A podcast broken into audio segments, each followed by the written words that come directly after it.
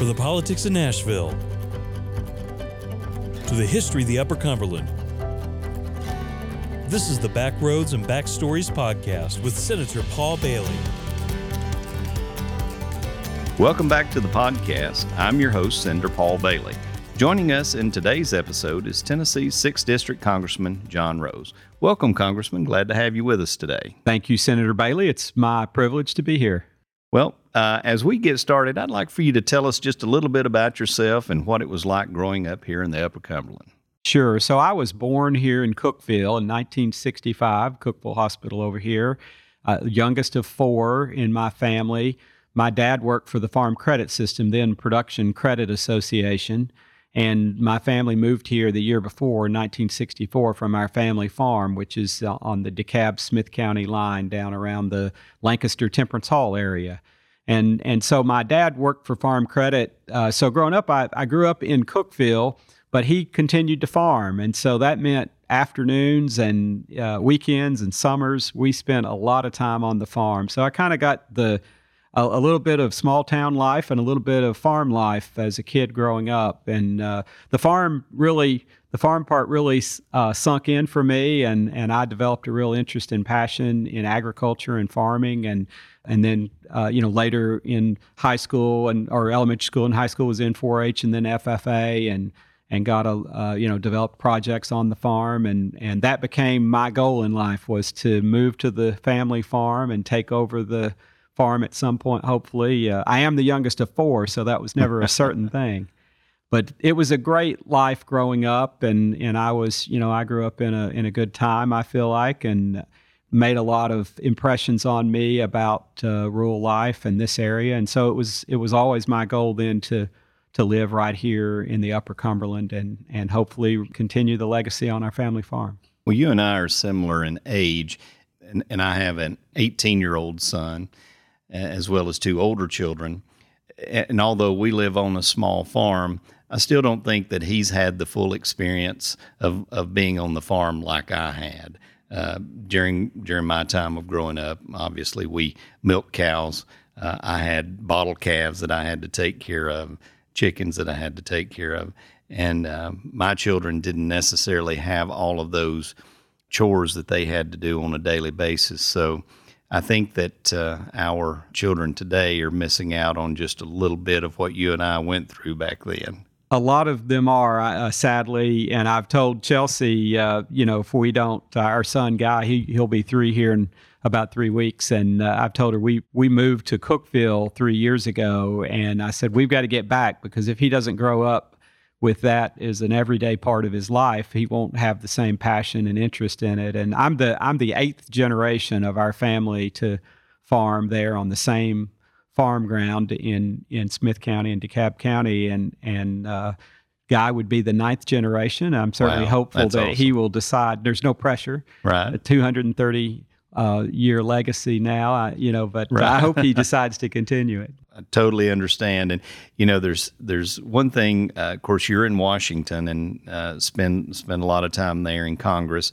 I'm state senator, and and so I'm usually in Nashville on a full time basis, January through April. One thing that I really enjoy, especially in the spring, is getting on my tractor and mowing hay and and feeding the cattle and so forth. So I know that uh, that is therapy for me. I usually call it tractor therapy. So I'm sure you understand that. Absolutely. Uh, being able to complete what I would call real work mm-hmm. on a mm-hmm. farm, there's a there's a a therapeutic nature to it, to be sure, and and a sense of accomplishment that it's hard to get doing the things that that we do as legislators. Right. So then you attended Tennessee Tech. That's right. After I graduated from Cookeville High School in 1983, I uh, worked on a bachelor's degree and ultimately got a BS degree in agribusiness economics at Tennessee Tech, and had great experience there. Great school, great professors. Uh, just a wonderful experience and and then went on to graduate school at Purdue in Indiana and studied agricultural economics there. I realized while I was there that that that really had not been necessarily the best preparation mm-hmm. to get me to help me achieve my life goal, which was to come back and and take over the family farm. So while I was there, I I was kind of thinking, what could I do that would allow me to choose where I lived to to live in rural the rural Upper Cumberland and make enough money to buy my siblings out of the farm. and so uh, I decided law school was the answer that I could become a country lawyer. And so that took me to law school uh, in 1990 and graduated in 93 from Vanderbilt Law School. And, uh, and then not through the plan that I had, but through another plan. And it's strange how God lays out our path for us. But I ultimately got to achieve that goal and I moved back to Middle Tennessee and, and to our family farm in 1994 and lived there until three years ago. And, mm-hmm. and our plan is to build a new home there on the farm uh, in the in the not too distant future and move back there. No, well, that's that's awesome. And so I know you went to law school at Vanderbilt. So tell me just a little bit about. I know because you actually entered the business world did you ever actually practice law or did you move more into the business world and you practice business law tell me a little bit about well, that well so you know strange how again how circumstances guide your life. So while i was at vanderbilt law school a fellow law school student and i started a business. It was his idea really. I don't, don't claim that it was my idea. But uh, he had a, a, business idea and and came to me and said hey do you want to be part of this? And i said well sure why not? And so we started business in 1992 the, aimed at training information technology professionals. At that time, Microsoft had just come out with a professional certification program, and it was a pretty simple business idea, which was to help uh, individuals who wanted those certifications prepare for them. So we developed the first practice exams, if you will, for the Microsoft certification. Uh, that first product came out in 1993 and I graduated from law school, the business wasn't doing well enough to support both of us at that mm-hmm. time. So I actually did uh, move down to Chattanooga uh, with the idea that I was going to get some experience at a big law firm. Right. And so I got an opportunity to go down there, and I practiced law for about a year and a half. And then my my grandmother passed away in June of 1994, and my dad uh, went by order of age, which means he got to me last, right. offering my siblings and then me a chance to move there. And he said, uh, If you'll move and live on the farm, I'll give you her house, which is built in uh, 1874. So this wow. is not a lavish house. Right. This is a simple country farmhouse. He said, I'll give you your uh, her house and 20 acres if you move there and live there. And they all turned him down, and I and I jumped on it and said, "Yes, I'll do that." And and then uh, you know started talking to my business partner and we decided that the business was doing well enough that it could support us both so i came back to middle tennessee and got involved in that business full time so about a year and a half of, of experience practicing law and then uh, also you became commissioner of agriculture sure so our, our we were very blessed in our business and uh, ended up selling it in November of 2000, and I came home to be a farmer. That was my okay. plan at that point. And then uh, in July of 2002, uh, the then serving Commissioner of Agriculture, a man named Dan Wheeler, Commissioner Dan Wheeler, who's from Cumberland County mm-hmm. originally, mm-hmm. He had been commissioner and he was leaving to take on a new role prior to the end of the administration. And so he called me one day and he said, John, would you did you ever have any interest in being commissioner of agriculture? And I knew enough about the timing to know this was going to be a temporary thing, mm-hmm. you know, just a few months. It ended up being about six and a half months. And I said, well, no, I'd really never thought about it, but uh, that's an interesting opportunity. And so, uh, I, long story short, I got the opportunity to serve the end of the Sundquist administration mm-hmm. as Commissioner of Agriculture. And that's a rewarding experience, especially to me being Commissioner of Ag. Uh, you've had a passion for agriculture your entire life. And so for you to become the commissioner and be able to travel across the state, because farming is totally different in East Tennessee as compared to West Tennessee. And so for me, when I've been able to to go across the state and meet uh, the farmers and how diverse we are in our crops and, and the way that they prepare and and so forth. So you got to see that firsthand as as commissioner. Plus, I'm sure there were several programs that you were able to see through to fruition during your time as commissioner as well. That's right. It was a tremendous opportunity to learn about agriculture and be more involved uh, directly in agriculture. Of course, I had spent then several years in the IT space, and so uh, with agriculture as a passion of mine, it was a real a real opportunity and, and a great learning opportunity about government, both the good and bad, and mm-hmm. the limitations of government, uh, which really then helped to inform my views and perspectives going forward about what government can do and what maybe government shouldn't try to do. and so it was a great learning experience. And, and you'll appreciate this. I got there in, uh, arrived and was sworn in as, as commissioner in late July of 2002 after the legislature had gone home. Uh, that was the year that the income tax issue was disposed wow. of, thankfully, and and so I got there after that fight had ended, and then I left, of course, at the on inauguration day, 2003. And so uh, I, I, used to say to everyone, I, uh, I got to town after the legislature left, and I left town before they got back. well, that's probably a good thing. so, so let's let's touch just a little bit. You mentioned Chelsea and Guy, and so you're fondly referred to many times when you're being introduced as Chelsea's husband. Not always as Congressman John Rose, but you're you're uh, fondly uh, introduced as uh, Chelsea's husband. So uh, I had the opportunity to work with Chelsea when she was an intern at Tennessee Legislature, and uh, you know she is a, a really uh, bright star, and you know she was very well thought of, and and of course she was able to move on and work for the um, electric co-ops at the time as well. So tell us just a little bit about Chelsea and Guy.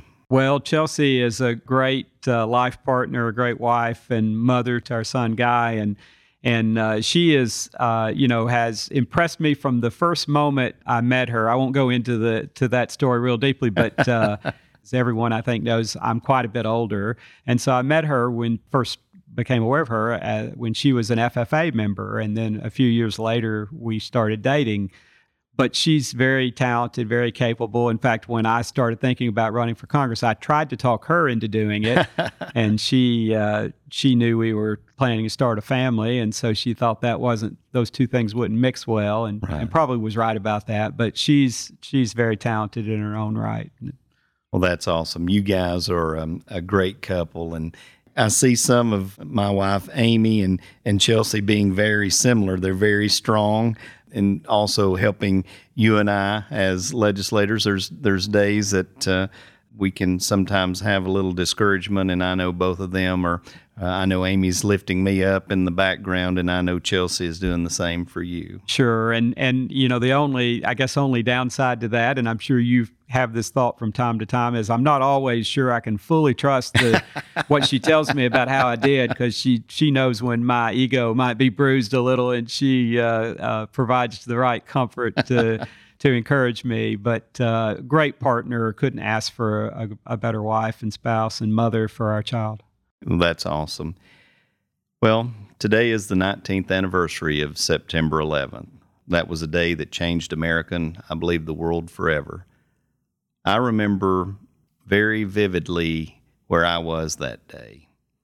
I'm assuming you can remember exactly where you were uh, when you first heard about or saw those planes flying into the twin towers. Absolutely. Yes. So I was I was on the farm that day and like most days at that time uh, I didn't necessarily turn on the TV in the morning, so I wasn't even watching when when the uh, first plane flew in and the and the events began to unfold.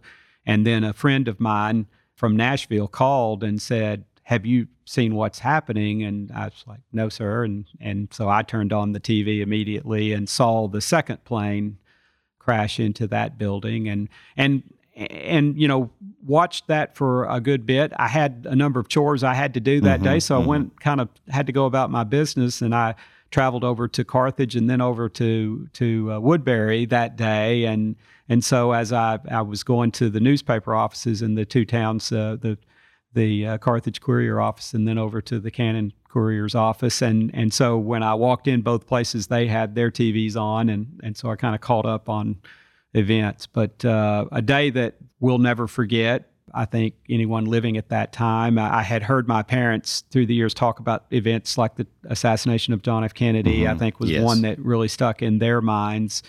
And so, uh, certainly a day that we would not wish upon the country or anyone or any mm-hmm. nation for that matter. And I think there's a silver lining there, and that is that it brought our country together It and did. awakened us, and uh, and for a season, I think really brought us together. And unfortunately, we've let that slip away a little. I'm sad to say, but. Uh, but I think that it was a moment that really crystallized that we are not as safe as we had, I guess, decided we were prior to 9 11 happening. It was, I remember that day as being an absolute beautiful day. I remember being up that morning. I had gone to the barn and, and had fed, come back and turned on the television uh, just right after the first plane had hit the first tower. You know, at first they didn't know if it was just a small plane or if it had just been an accident uh, that a plane had flown into it. But then immediately I was there when the second plane hit, and so it was it was a surreal feeling. I remember getting into the uh, trucking office that morning, and everything just basically just went very silent, if you will, because in our in a trucking office, the phones are constantly ringing, and that day the phones quit ringing, and it was just as if America stood still, uh, in in that time, and so that's it was like things were in slow motion for me all day long, and then it was just an unbelievable, unbelievable event that um, that we were witnessing. But I believe that it brought America, as you mentioned, I believe it brought America back to uh, its founding principles, which that's uh, God, and I believe then for a season that we were uh, a nation reaching out and seeking His wisdom and His guidance. And uh, I'm hoping that we do not have to go through another event like that to see America do that again. But do you believe that uh, the threat of terrorism is greater today or less compared to what it was 19 years ago? Well, that's a good question. You know, I, I think I've kind of got a mixed view of that. I think the threat is still very real. I, there are no doubt people around the world that would like to harm this country, and and indeed, folks right here domestically that would like to harm the country. Sadly, uh, so that threat is still there. I do think that thankfully, you know, we sent a very strong message to Al Qaeda and to terrorists, I think, of all stripes around the world that this country will respond.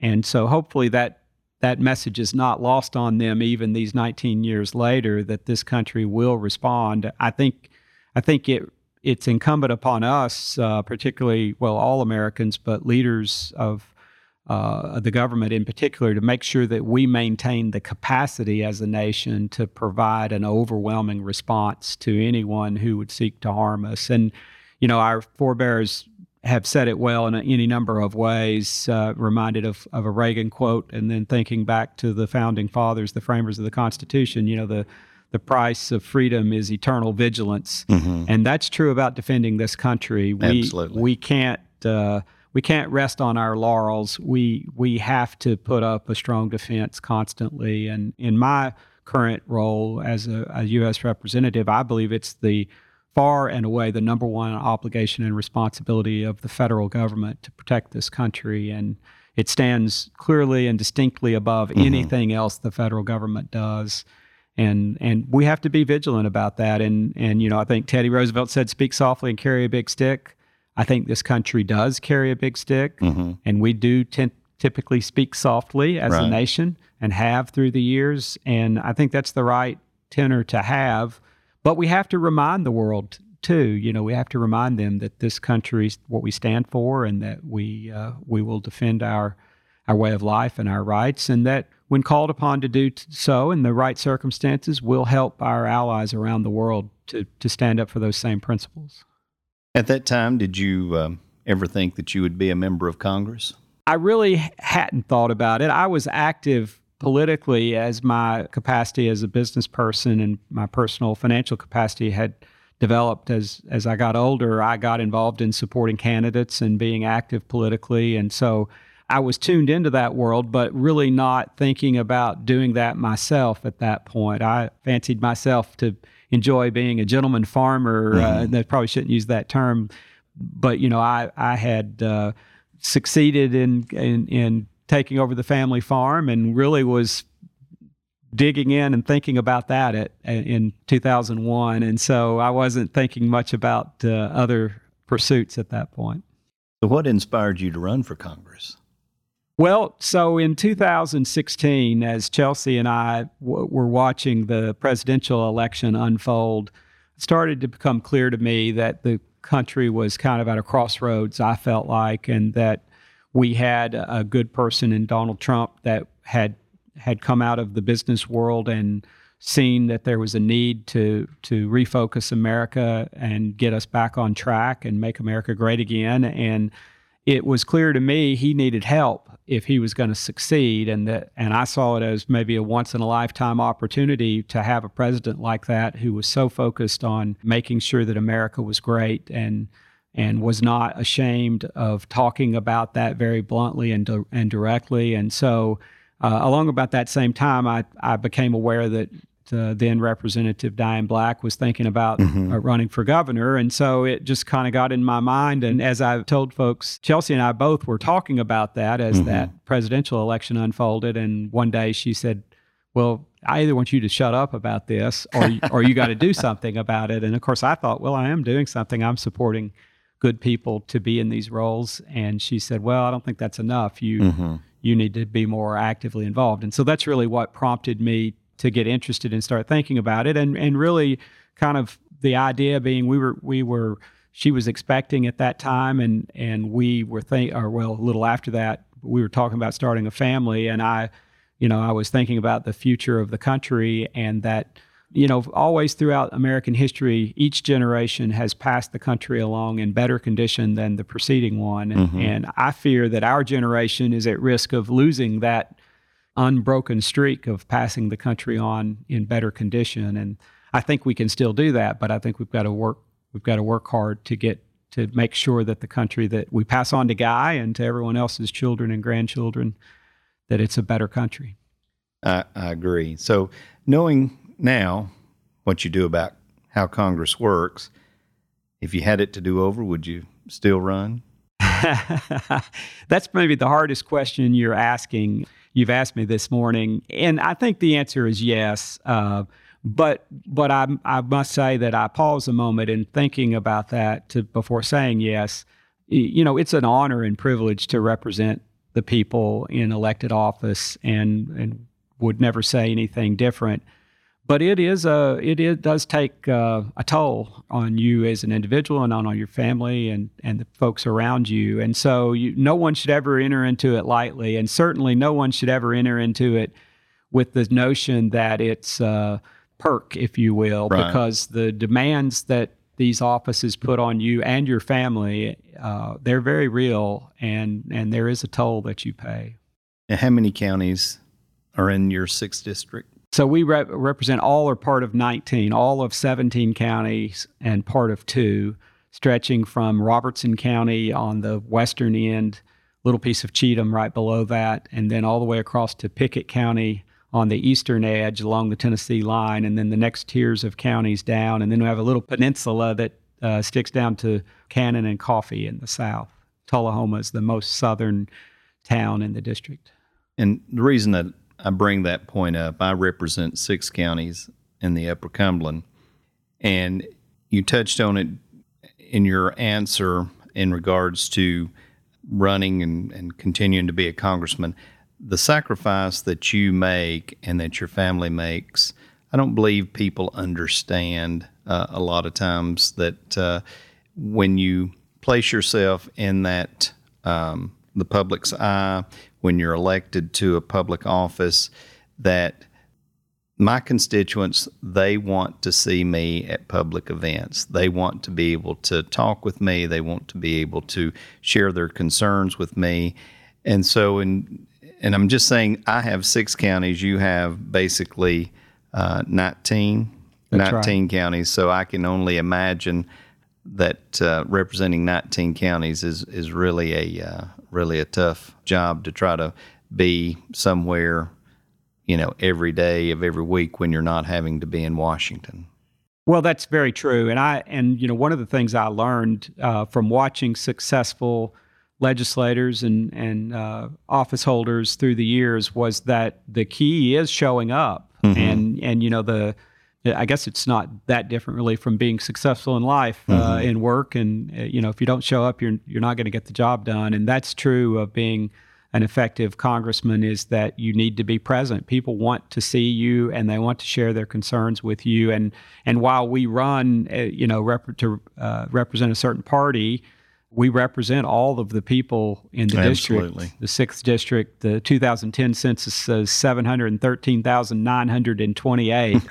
and if you hear me talk, I say that often, and and I kind of say it kind of like we would say the Pledge of Allegiance, you know, just to remind ourselves of right. what the values are that we adhere to, but to remind me. There's a lot of people that I'm charged with representing. And obviously, I can't uh, you know, I can't adopt any one person's complete view or perspective. My job is to try to get a sense for what the the vast majority of the folks in the sixth district want to see happen, and there's no substitute for seeing them and being around them to continue to have that. And and I think it's one of the reasons why perhaps legislators, you know, I think the founding fathers wanted a citizen legislature and so I, I think, you know, folks should serve for a season and then go home because I think inevitably the longer you're in office, the further you, you tend to drift from having that real sense. And mm-hmm. so I come home, you know, every weekend, I think with the exception of two or three, since I've been in office, I've, you know, I come home and try to do things on the weekends and, you know, the days that we're not in session in Washington, just so I can stay in touch with what people are thinking. Right. So, what's been the biggest surprise about being in in Congress or being a congressman? Sure. Well, the the pace and the schedule is it, we've already been kind of talking about that is is really exacting. But I think if I was thinking about the being, you know, actually being a legislator, probably uh, just gaining a, a, keener awareness and understanding of how the U.S uh, House of Representatives and the Congress as a whole operates today has been really eye opening. It's a it's a majority rule place, particularly on the House side. Unfortunately, uh, when I was sworn in on January third, two thousand nineteen. Uh, the the Democrats had in the 2018 elections won a majority in the House, and so the Speaker is Nancy Pelosi, and the the Democratic Party holds a majority in the House, and that means they they set the agenda. They decide what bills get heard. They decide the terms and conditions upon which we hear legislation, and and that's really been kind of eye opening. It's very different from the Tennessee General Assembly, where mm. by and large uh, at least every bill that gets introduced will get a hearing in the in a committee, mm-hmm. and and then you know bills that make it to the floor of the Senate or the House they get debated on. Right. But in the in the U.S. Congress, it's very different. The House of Representatives, uh, every matter comes to the floor under a rule that sets the terms for debate. Mm-hmm. Uh, limits whether it can be amended or not, and what which amendments will be heard, and so far too often, what that means for members of Congress is that with any particular bill uh, or issue, and sometimes these bills, as as probably everyone is aware, have a myriad of of different issues that are being addressed, and sometimes they're completely unrelated, which again is different from the Tennessee General Assembly. Mm-hmm. And you get a yes or no vote on those. You you may at most you may get to you know speak about it on the House floor, but that but your speech is not going to really change the day or the outcome because of the way the rules are set up. So you get a binary choice over and over again of the package or the bill that's before you, no matter what's in it. And so very often it's just a balancing act of is there more here that I like than I don't? Uh, can I take the stuff I don't like? Uh, you know, how do I think the folks back home are going to perceive this? Uh, so it's it's a difficult conundrum that I find myself in every every time I vote of you know what's in this bill, uh, and almost always they they package these things together where it's a mix of of good and bad, mm-hmm. and uh, and that's frustrating. Uh, I, I, wish that Congress could change the rules under which it operates uh, to to help avoid that. What issues do your constituents ask you about most? Well, I think it, you know obviously that's evolved a little with the events of 2020 so I, you know, in this in these last many months, obviously, I get lots of questions about coronavirus and about the federal response to coronavirus. Lots of folks trying to navigate the government imposed shutdowns and the and the you know assistance that the federal government has brought to bear to try to help keep businesses alive and keep folks functioning through the shutdown. So that you know for the last many months those issues have certainly dominated. But I think in the bigger picture, people are very concerned about the national debt. They're mm-hmm. very concerned about the direction of the country. Uh, obviously, again, maybe more topical for the time, they're very concerned about safety and security, uh, both domestically and as it relates to to international threats to the country. And then, you know, uh, certainly from conservatives and Republicans, I hear uh, a great deal of concern about the rule of law in this country and about how this president has been treated by, uh, you know, the, the justice system and the national security apparatus and and how the other party has sought to uh, you know stand in his way. And and that's a very real concern to me. You know we've we've been through a, a really difficult three three and a half year period where the the Democrats and particularly the leaders in the Congress have sought to deter the president and they have used all manner of of tools of the government to do that and in many cases misused those and we've seen some of the deep state bureaucrats using their power to try to foil the the the uh, uh, vision of this president about how to lead the country, and that's very disturbing. Mm-hmm. So I hear a lot about that. People want to see that. They want to see the, the facts come to light, and they want to see people held accountable that have misused their power. I'll have to say that is one concern that I have, and, and as we get into the final part of the of our discussion today, I'm, I'm going to ask about the uh, presidential election, but I, am going to make this statement. I've got a couple more follow up questions before we get to there. But my concern is is that if Donald Trump is not reelected as our president, all of the progress that the Department of Justice has finally been able to make under Attorney General Barr could be lost, and it could be lost forever as far as a lot of the corruption that he's been able to get in, work on, uncover, and basically trying to get it brought to light. And, and that is one concern that I have, and maybe I'm naive in thinking that it would disappear if, if in fact, you know, President Trump's not reelected. But that is a true concern because if we're not able to continue to shed light on a lot of the deep state and the corruption that has been going on for the last many years uh, under the previous administration and what they had tried to do to President Trump's administration. That's that's a real concern to me. Well, and I think it's a it's a well founded concern. Uh, you know, I think we we have to reflect back on the last three and a half years and remember that the president asserted even before he was sworn in that his campaign had been spied on and wiretapped. Mm-hmm. And the press, unfortunately, and I'm very disappointed in our press in this country because they poo pooed that and ignored mm-hmm. it and, and derided the president for making those claims that they said were debunked and unsubstantiated. And what we know now is, in fact, exactly that happened. And one of the hallmarks of the history of this country has been the peaceful transition of power. You know, we go to the ballot box and we vote, and when uh, we elect a new leader as a nation. We expect the departing leader to to accede to the to the will of the people and and hand over the reins of power peacefully and cooperatively. And that didn't happen.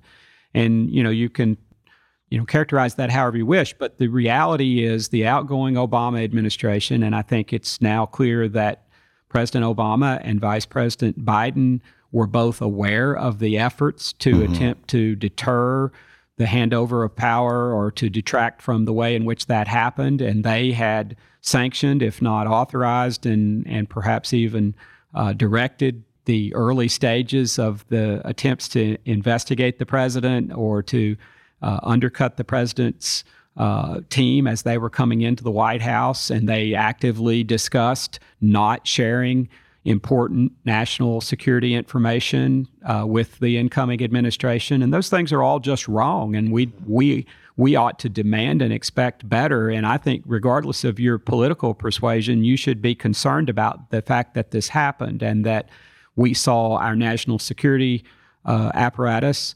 politicized in a mm-hmm. way that that it shouldn't be. I maybe would stop short of saying that that had never happened before, but certainly not in the way in the organized uh, way that it happened here. And then the the justice system uh, manipulated in a way, and we've seen the first now guilty plea. Uh, come out right. of the current investigations into that with an acknowledgement that the initial warrant application that was the precursor of everything that has happened uh, was falsified by a FBI attorney who literally altered a document so as to provide the basis for the for this investigation. And we also know that the the even before that, the predicate for the surveillance of the Trump campaign was based on a dossier that the Democrat National Committee and the Hillary Clinton campaign had paid for millions of dollars that they paid to have essentially a fraudulent dossier that was attempting to connect the president to to the Russians. Uh, and they paid for this, and, and it was well known that it was not reliable mm-hmm. or accurate information, and yet uh, the Justice Department and the FBI uh, perpetrated this kind of fraud upon the American people, and and so there are several people that should be held accountable for this and haven't yet, mm-hmm. and and for anyone who thinks that this is just kind of a partisan view by me, consider if you'd be comfortable if the current administration was deploying exactly the same tactics right. against the perhaps next uh, Democrat administration that might come to office, whether that be this fall, uh, you know, this next year or sometime in the future. Would you be comfortable if the FBI and the national security apparatus were being used to spy on the Biden campaign. Would you be comfortable with that? Would you right. would you feel like that was a a, a responsible and right uh, correct or legal use of those facilities? That happened. We know that happened. Right. And it should not be tolerated and people should be held accountable for that. You're listening to Backroads and Backstories with Senator Paul Bailey and our guest, Congressman John Rose. So, we're talking just a little bit about what's going on in Washington. Uh, let's um, Let's ask about how the administration has handled the uh, COVID 19 pandemic. In my opinion, I think that uh, President Trump and his administration has done a very good job in responding uh, to the pandemic. What's your perspective on that as far as being a member of Congress and being there and getting briefed on what's taking place in, in America?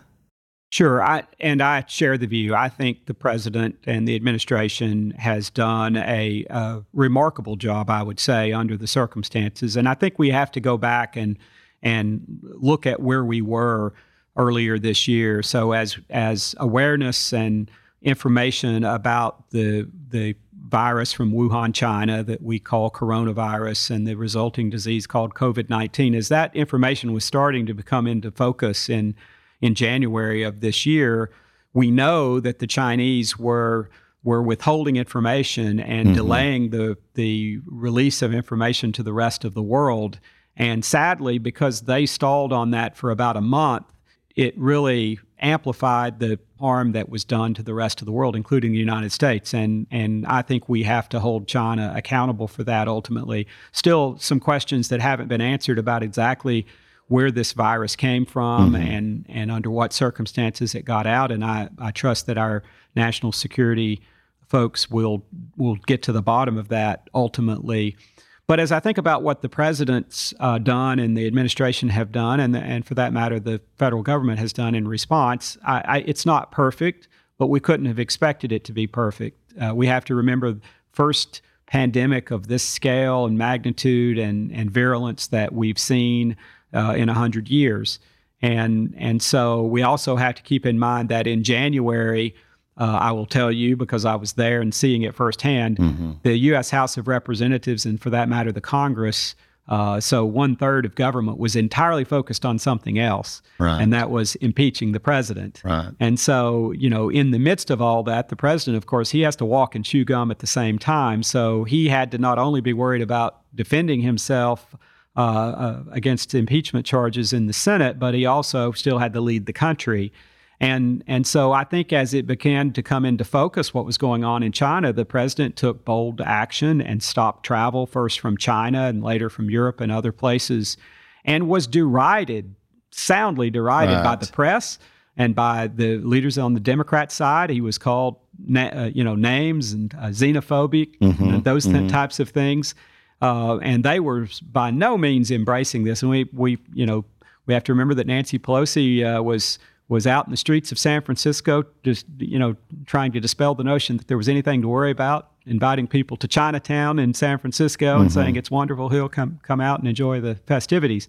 So it's in that context then that the president was was responding, and I think uh, correctly so. And, you know, I, I, I guess if you were handicapping it, you would say, well, he should have stopped travel earlier. But we again, we had to remember what information he had and when he had it, and that even when he did it, uh, he was derided by many in the press and the uh, experts and other leaders in Washington. And so I applaud the president for doing that. And I think it was exactly the right thing to do. I, there's been much ado this week about comments he's made uh, in interviews Right. about uh, the, the tenor of his remarks at the time. And I think, you know, he, he, we have to remember that he was publicly at the time saying this is serious, but we don't want to panic. And, Right. and of course, that's what, that's the kind of stable, reasoned leadership we want from the leader of, of the free world. Right. And so I, I don't think there's anything to see there. I think this president, you know, was hopeful. We want our president to be hopeful. We want him to be uh, addressing the issues and the challenges that come to our, before our country without panicking, without panicking people. So, so then we also have to remember what the experts told us and and and how that has unfolded. The experts that were briefing the Congress and the president at the time told us this is a novel virus. We don't have an effective vaccine for it, and we won't for some time. And we aren't exactly sure how to treat the patients who get this. And so, uh, at the end of the day, we can't stop the spread. And I want to Right. emph- emphasize that because they said that then, and that's still true right now. We cannot stop the spread of coronavirus until we have a vaccine, an effective vaccine. And so, what the experts uh, said is that we need to flatten the curve. Everyone remembers that term, flatten the curve. But what they when they would draw diagrams of this, they would say the same number of people are ultimately going to get coronavirus.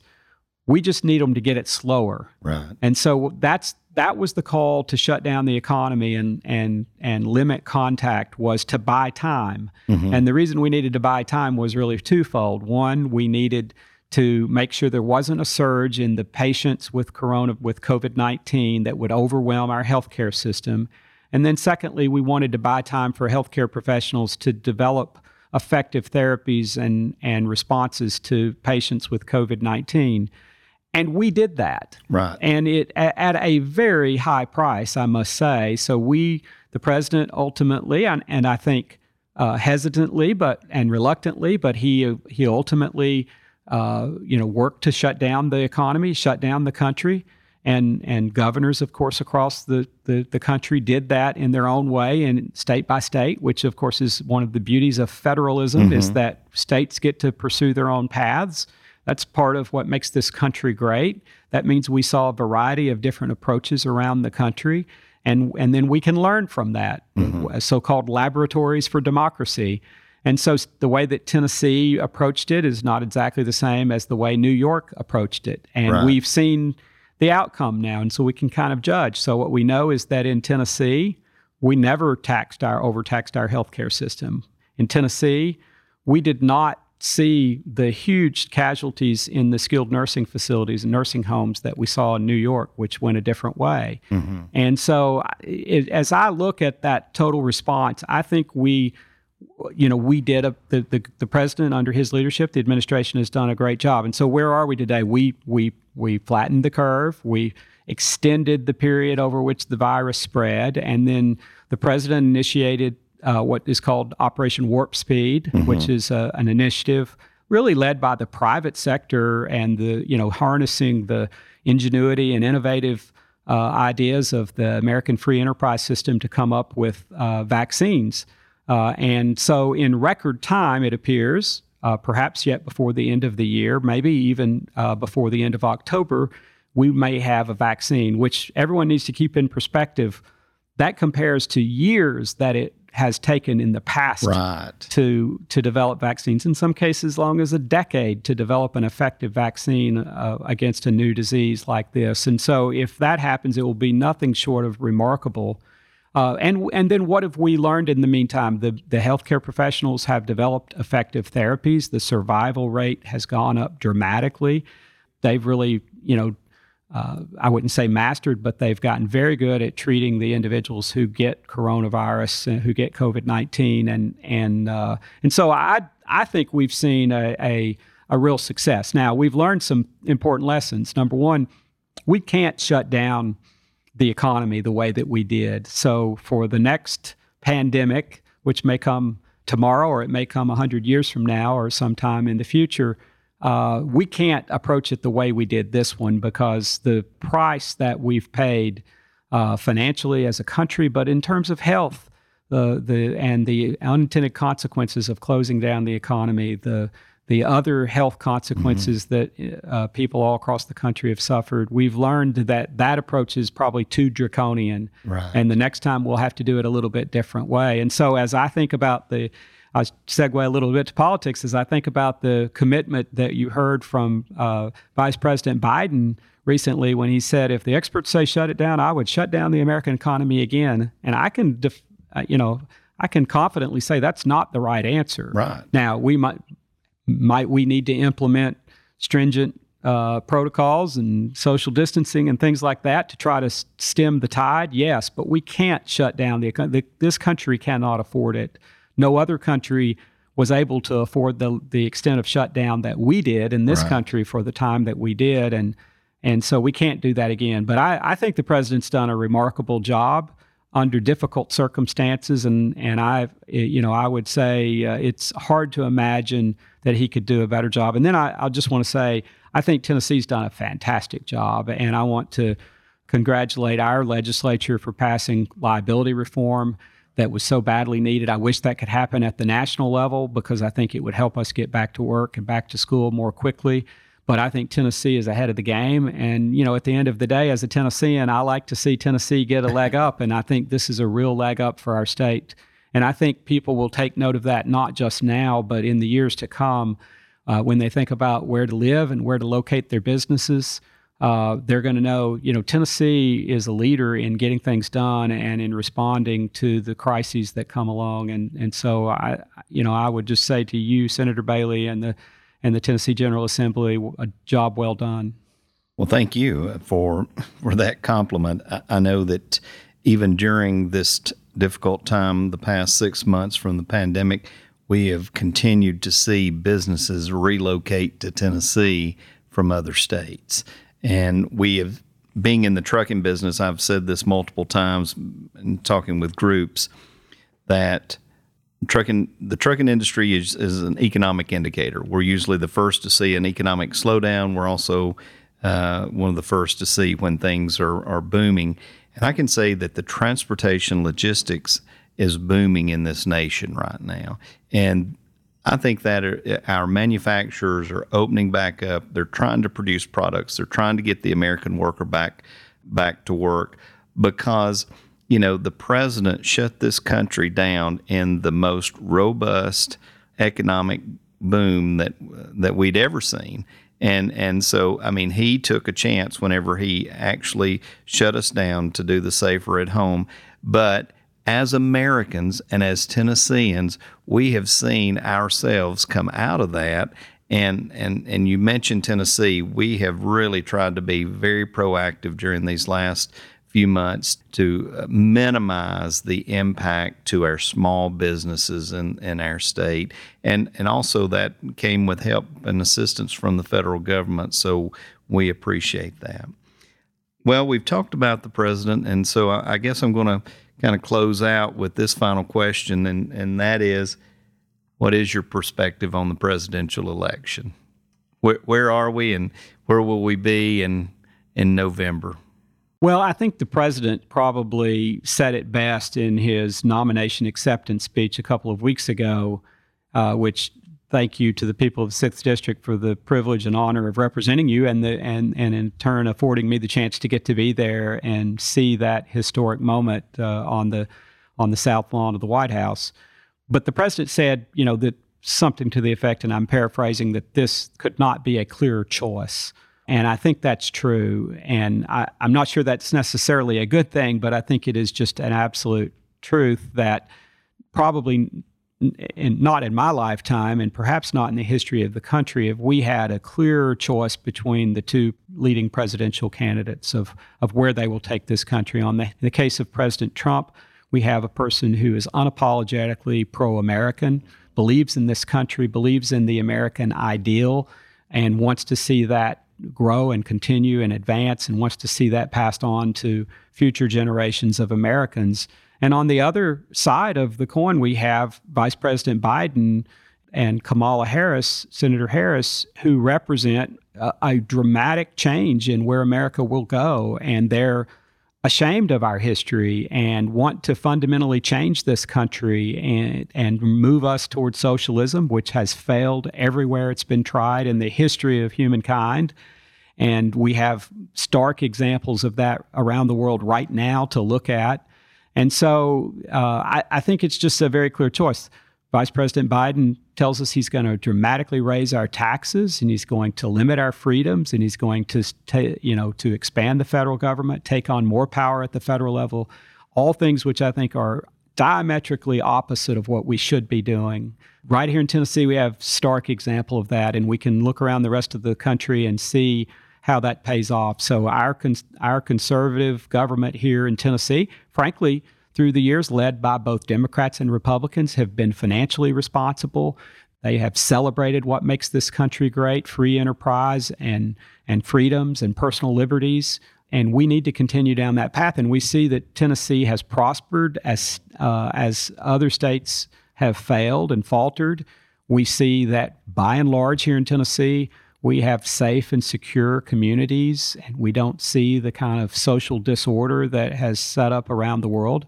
We have to remember that this, you know, this this experiment in democracy that began with our republic's establishment 231 years ago, that we've continually been working to improve this country, and there's still work to be done. It's a work in progress. Obviously, it's not perfect. It hasn't been perfect. We've made mistakes. We're flawed. We're humans but it's the best government and the best form of government, and, and it has afforded us the most substantial, best standard of living in the history of humankind. And so, to me, it's a it's a clear choice. And so, I think that we need to reelect President Trump. He's not perfect. Nobody would claim he is. Mm-hmm. He wouldn't claim that he's right. perfect, um, uh, unless he was joking. And and sometimes people don't get his sense of humor. But but I think it's a, that we need to reelect President Trump. And frankly, I think we need to send back a majority to the United States Senate. And I hope that we can reclaim a majority in the U.S. House of Representatives. I've witnessed firsthand how the Democrats, led by Speaker Pelosi and Alexandria Ocasio Cortez and Maxine Waters, have squandered the last year and a half in the 116th Congress. Mm-hmm. Uh, they could have gotten lots of things done. And when I was running for Congress two years ago for the first time, lots of people said, "Hey, I want to see I want to see folks in Washington get you know compromise and find solutions and get things done." But I will tell you that I've had no opportunity to do that because the Democrats in the House have chosen to to go one direction, and that is to go far left with socialist proposals and and ideologically you know extreme solutions that had no chance of becoming law and they've shown no willingness to sit down and negotiate so just like mm-hmm. we see right now with uh, discussions about uh, the perhaps some additional need of uh, aid to the businesses and individuals who've been affected by the shutdowns around the country speaker pelosi has has indicated forthrightly that she doesn't think she has to negotiate that mm-hmm. she doesn't want to negotiate it's kind of her way or the highway and what we see with her, sadly, and what we so often see with uh, ideologues that want to go that far, is that you know they they think they live under a different set of rules than you and I live under, mm-hmm. and and so they would espouse shutting down everything and and reducing your access to commerce and to essential services. But then we find that behind the scenes, they continue to avail themselves of the things they want, and and uh, I think people are are keen to see that hypocrisy, and I hope that the country makes the right choice. The country is deeply divided, mm-hmm. and and uh, and so I don't think that's by any means certain. I think for folks here in Tennessee, we need to make sure we get out and vote. We right. need to give the president an overwhelming victory. We need to run up the score here in Tennessee so that uh, we can offset the, the poor decisions that maybe some of our fellow citizens might make in other states. wow, that's exactly right. Well, just before we do our final closeout, is there anything that you would like the people of the sixth district to know about uh, Congressman John Rose or or uh, Washington? I know we've covered a lot, and you've done an extraordinary job of of um, answering our questions and and basically just speaking the truth. And so, um, any last thoughts? Well, sure. Thank you, Senator Bailey, first off, for the opportunity to be with you today. And thank you to the people of the 6th District of Tennessee for the opportunity to represent you in the U.S. House. It's the opportunity of lifetime and something I will always cherish. And so every day I get to be there and represent you is, is a real honor and a privilege.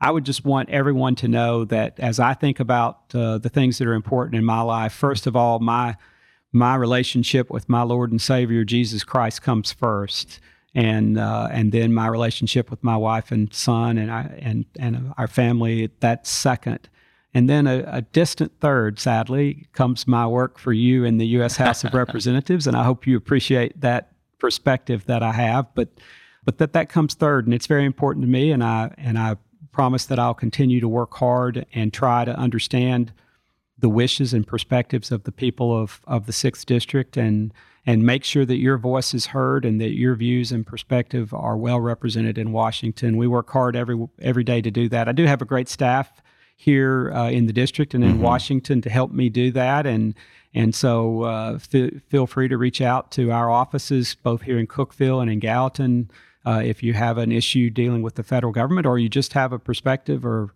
or viewpoint that you want to share. And remember, I represent you all. So even if you feel differently about issues of the day, don't hesitate to reach out and let me know. And uh, not hard to find us. You can go to johnrose.house.gov and it has all of our contact information. Or you can call uh, information and ask for our office, and they'll get you to the right place. So uh, it's a privilege to represent Tennessee, and it's a, it's interesting times. As the challenges are great, I would just say founding fathers gave us a wonderful democratically representative republic that has, I think, served us remarkably well. And I keep the Constitution in my top pocket all the time to remind me of the system that they set up. And, and so I have great confidence that if we all stay active and involved and, and educated about the issues of our day, that this government can serve us well and will we'll we'll fix the problems that we have if we all work together. Mm-hmm. Sometimes we'll be messy. As, as, Winston Churchill once said, the one thing you can count on from the Americans is that uh, they'll eventually do the right thing after they try everything else. So, uh, and uh, he was poking fun at us, but I think he understood the remarkable uh, system of government that had risen up here in America in the United States, and and so we're so blessed to be here, and no one should lose sight of that, no matter what your your background is, if you've been lucky enough to get to this country and be a citizen in this country, how blessed we all are. Thank you. Absolutely. Well, thank you again for being with us. We'll see you next time. Thank you for listening to the Backroads and Backstories podcast with Senator Paul Bailey. You can keep up with the latest on the podcast at backroadsandbackstories.com. And subscribe, rate, and review the show on iTunes, Spotify, Google Play, or wherever fine podcasts are distributed. Thanks again for listening, and we'll see you next time on the Backroads and Backstories podcast.